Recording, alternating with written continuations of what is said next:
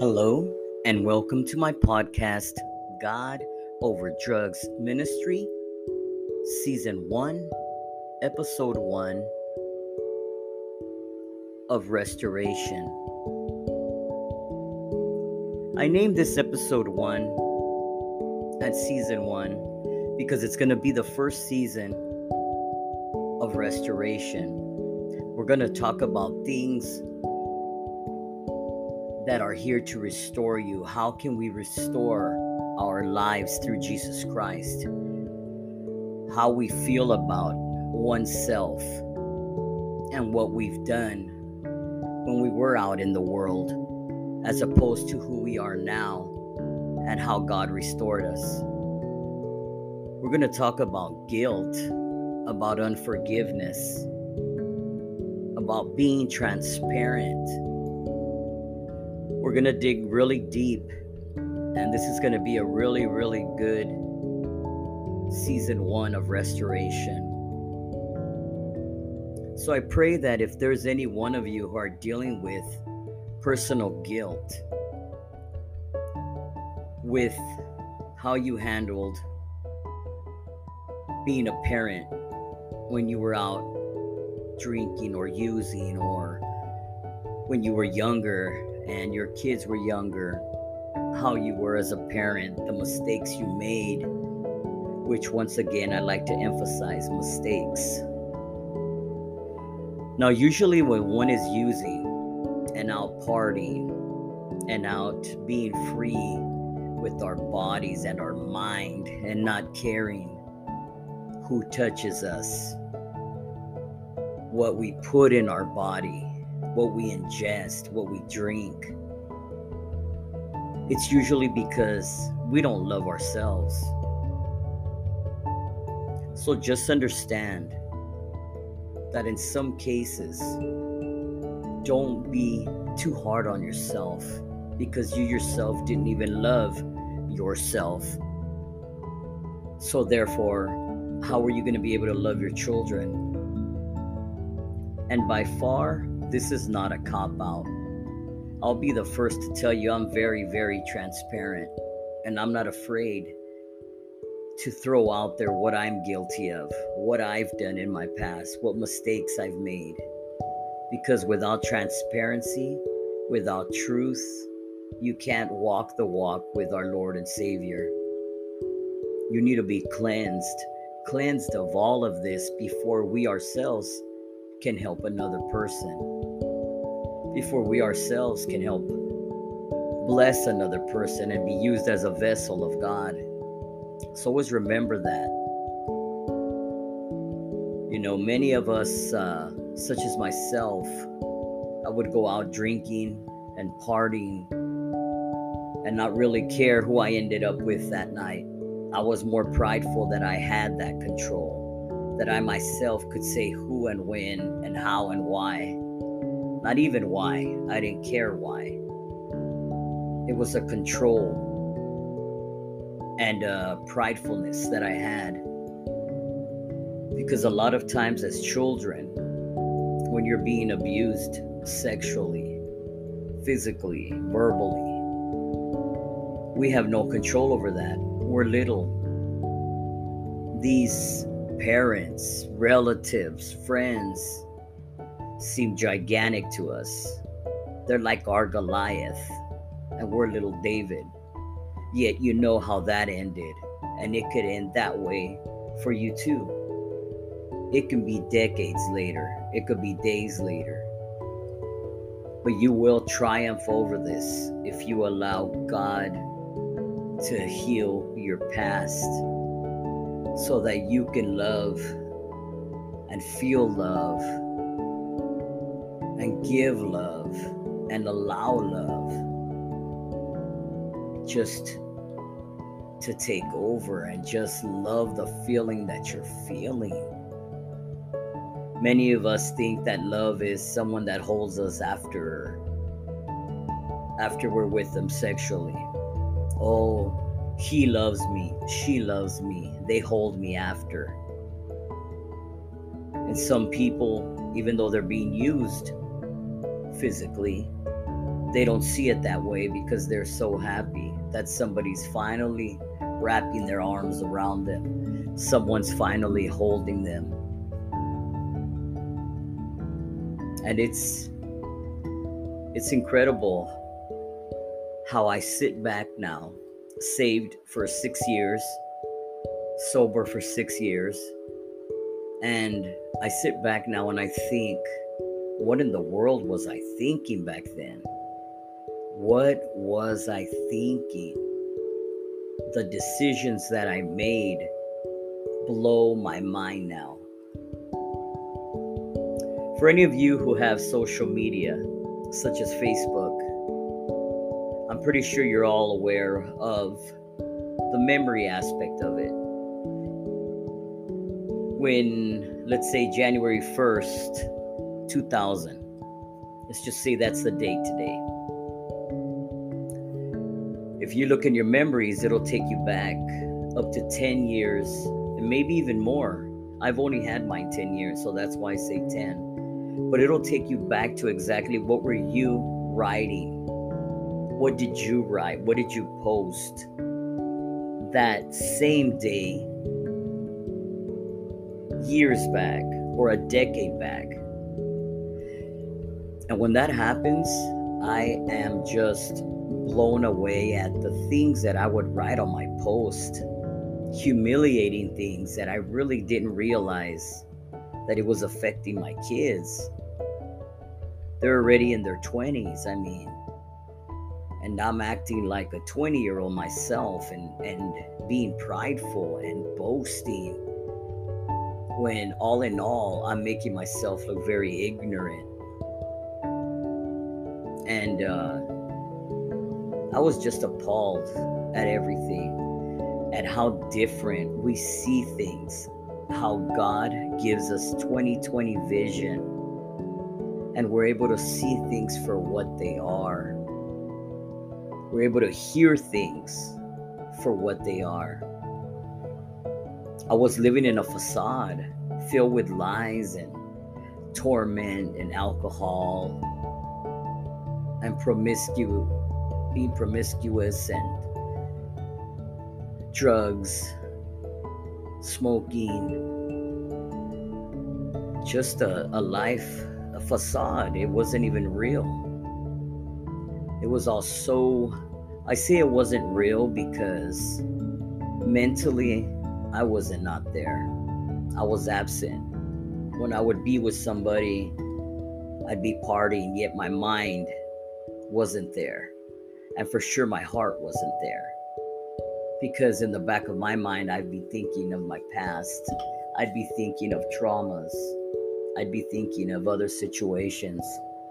And especially when it came to partnering up with somebody, to being uh, sexual. Um, my mind would take me somewhere else, and my heart as well. So basically, I was just an empty shell of myself. And until now, I can literally say I'm who I am. I'm this person. This is who I am. These are my real feelings. This is really how I think. This is really how I see things. And I wouldn't change it for anything. I've had more fun being sober than I've ever had in my life. Party. And you may think that you're having fun, and you may think because you're laughing. You know, there's a reason that it's called spirits, that alcohol is called spirits. There's a reason that we say, man, I wouldn't have done that if I was sober. Oh, I slept with him? I slept with her? What? I would have never done that if I hadn't drank. Or, man, after I did those lines of coke and meth, or smoked that joint, it made me want to be with somebody no matter who it was. I didn't care. What does that tell you? That these drugs, that this alcohol alters our minds it alters our minds, our emotions. And we regret everything the next day, yet the damage is done. And I'll admit it's much harder for women as opposed for men. Men use it as pridefulness and bragging, and women get labeled as, well, you know, the explicits. I'm being used and worthless now. Used goods. And it's sad because in our minds, we thought we were in control. We thought we could choose and say who and what, like I said earlier, but yet it's all a lie of the devil. It's all a facade we're living in. It's not real at all. And it's crazy how I would put up a post back in the day of how I chugged almost the whole case by myself. How I was with this person and this person and this person in the night. Uh, being boastful and bragging because they were half my age and I, I had it like that. When now I couldn't even fathom 1% of 1% of being like that. That's not anything of who I am. That's not what I envision as love. That's not what I envision as being a good, healthy, classy person. But that's what we do when we're under the influence. That's what we do when we're under those spirits once they enter our body, we're no longer ourselves. We become vulnerable. Our defenses are down.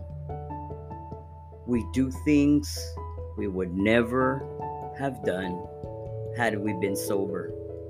So, really pay attention. It's all there in black and white. Yet, we don't think of it that way. We're too busy having fun, quote unquote, which we know is not fun when we really think about it, when we're sober the next day or next week, and you sit there and think all the things you did at that party shame, guilt comes into play. And that starts storing up just like a file. It starts storing up until it gets so high that it chokes you. But we continue to do it. Why? Because that's what we think being the man is, being a strong woman is, being in charge. When we're nothing like that. When I got saved, my whole life changed. My blinders were off. The cobwebs in my eyes were gone, dusted off by God's love and God's presence. I no longer needed alcohol. I knew who I needed and always needed was God. I stopped craving alcohol, cigarettes, meth, and started craving God's word every single day of every single minute of every day, should I say, I was craving God. I had to be reading, listening, or watching anything that had to do with God. You crave Him because He gives you a love like you've never ever felt in your entire life. Love that you were denied as a child Love that you always wish would have been from dad, from mom, but it never was, which led us to sleep with this person, this person, be around people who were only using us and paying just so they would hang out with us. Because basically, when you pay for everything, you're paying just for them to hang out with you. they really want you in their life, they're going to be paying the cost. They're going to be treating you with respect. Or if they do pay the cost, there's going to be a cost, which is sleeping with them, which is they're going to throw it in your face later on. So you're going to end up paying with interest. Those aren't friends. God is our friend. He's always been there. He doesn't trick you or lie to you like the devil, who sits there waiting, as the scripture says, like a lion, just waiting to devour us when we're at our weakest point. And what's our weakest point? When we're drunk, when we're high, when we're stoned, when we're feeling down. And what do our friends say of the world? You know, you call up your friend, hey, you know, I just broke up with such and such. I'm really hurting. Oh, don't worry about it. We're going to go out tonight. It's Friday night and we're going to drink up and we're going to forget about them. You're not even going to remember their name. And we're going to go find you somebody else just so you could teach them a lesson. That's the advice we get from friends of the world. But what do you get from God when you speak to Him? When you're praying to Him at night with all this pain and this hurt? For one, you're not going to feel it like you felt it when you were of the world because God protects our heart. First and foremost, that is what God protects our heart. He's in our heart. Therefore, He's not going to allow you to hurt the way you would hurt when you were of the world. So always know that. He'll give us discernment. So before these things happen, and you're going to get hurt, He's going to be throwing things at you. He's going to let you know. He's going to speak to you. If you have a good relationship with Him, if you pray every day, if you walk the walk, not just talk the talk, and are godlike, He will give you a heads up of what is to come so you can prepare yourself and be stronger. But you gotta choose God. You gotta pick up that Bible instead of that phone. You gotta call on God instead of your friend, who probably isn't even your friend. If you feel like any of this hit home with you, if you feel like you understand where I'm coming from and you're tired of living that life right now, please bow your heads. Wherever you are, I would like to pray for you. Oh, Heavenly Father, first and foremost, Lord, we thank you for another day of life, for another day with our families, Father God, another day to serve you. Heavenly Father, for those that are saved, Father God, we thank you for no longer having to walk in that darkness. We thank you for showing us what real love is, which is the only thing you can give us agape love, real Christ like love. Thank you for allowing me to feel that every time I pray, every time I lift my arms up, Father God. And I want that for my brothers and sisters who are listening and their families, Father God, wherever they are. I pray for them, Father God, that they get closer to you, that they build a relationship with you, Father God, and no longer go to a bar, no longer go to enemies that are dressed up as our friends, those wolves in sheep's clothing, Father God, that can't wait to get to us and feed us alcohol and drugs.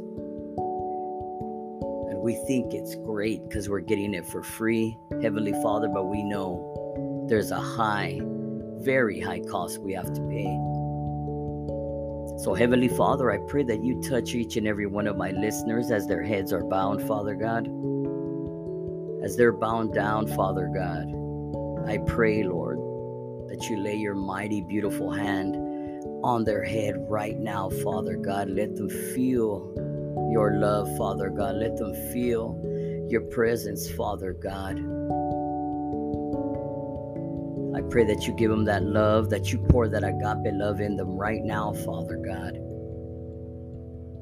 Heavenly Father, I pray that you remove any PTSD they may have, Father God, that caused them to be this way. I pray, Father God, that you remove each and every craving that makes them want to reach out to that alcohol, to pick up that straw and do that line, that pipe. Whatever it is, Father God, that they're consuming to distort themselves, to believe that they're leaving this earth for a minute and leaving their their bad life behind leaving their stress behind but which know it's a lie father god because the next morning when you realize everything you did you may have lost everything with that one night so heavenly father i pray that you guide my listeners father god Show them, Father God. Speak to them, Father God. And I know you give us free will. I know you give us free will, Father God, but I'm going to continue to work on each and every one of my listeners and guide them the way I was once guided to you, Father God, so that they may feel and know true agape love. And they may change their life, Father God, and be able to instill this in their children. I thank you all for listening. I love you all. And most importantly, God loves you. You're not alone. You're worth something. You are valuable. You're here still on this earth for a reason, for a purpose. Ask God to show it to you. In the name of Jesus Christ, we pray. Amen. Thank you for listening.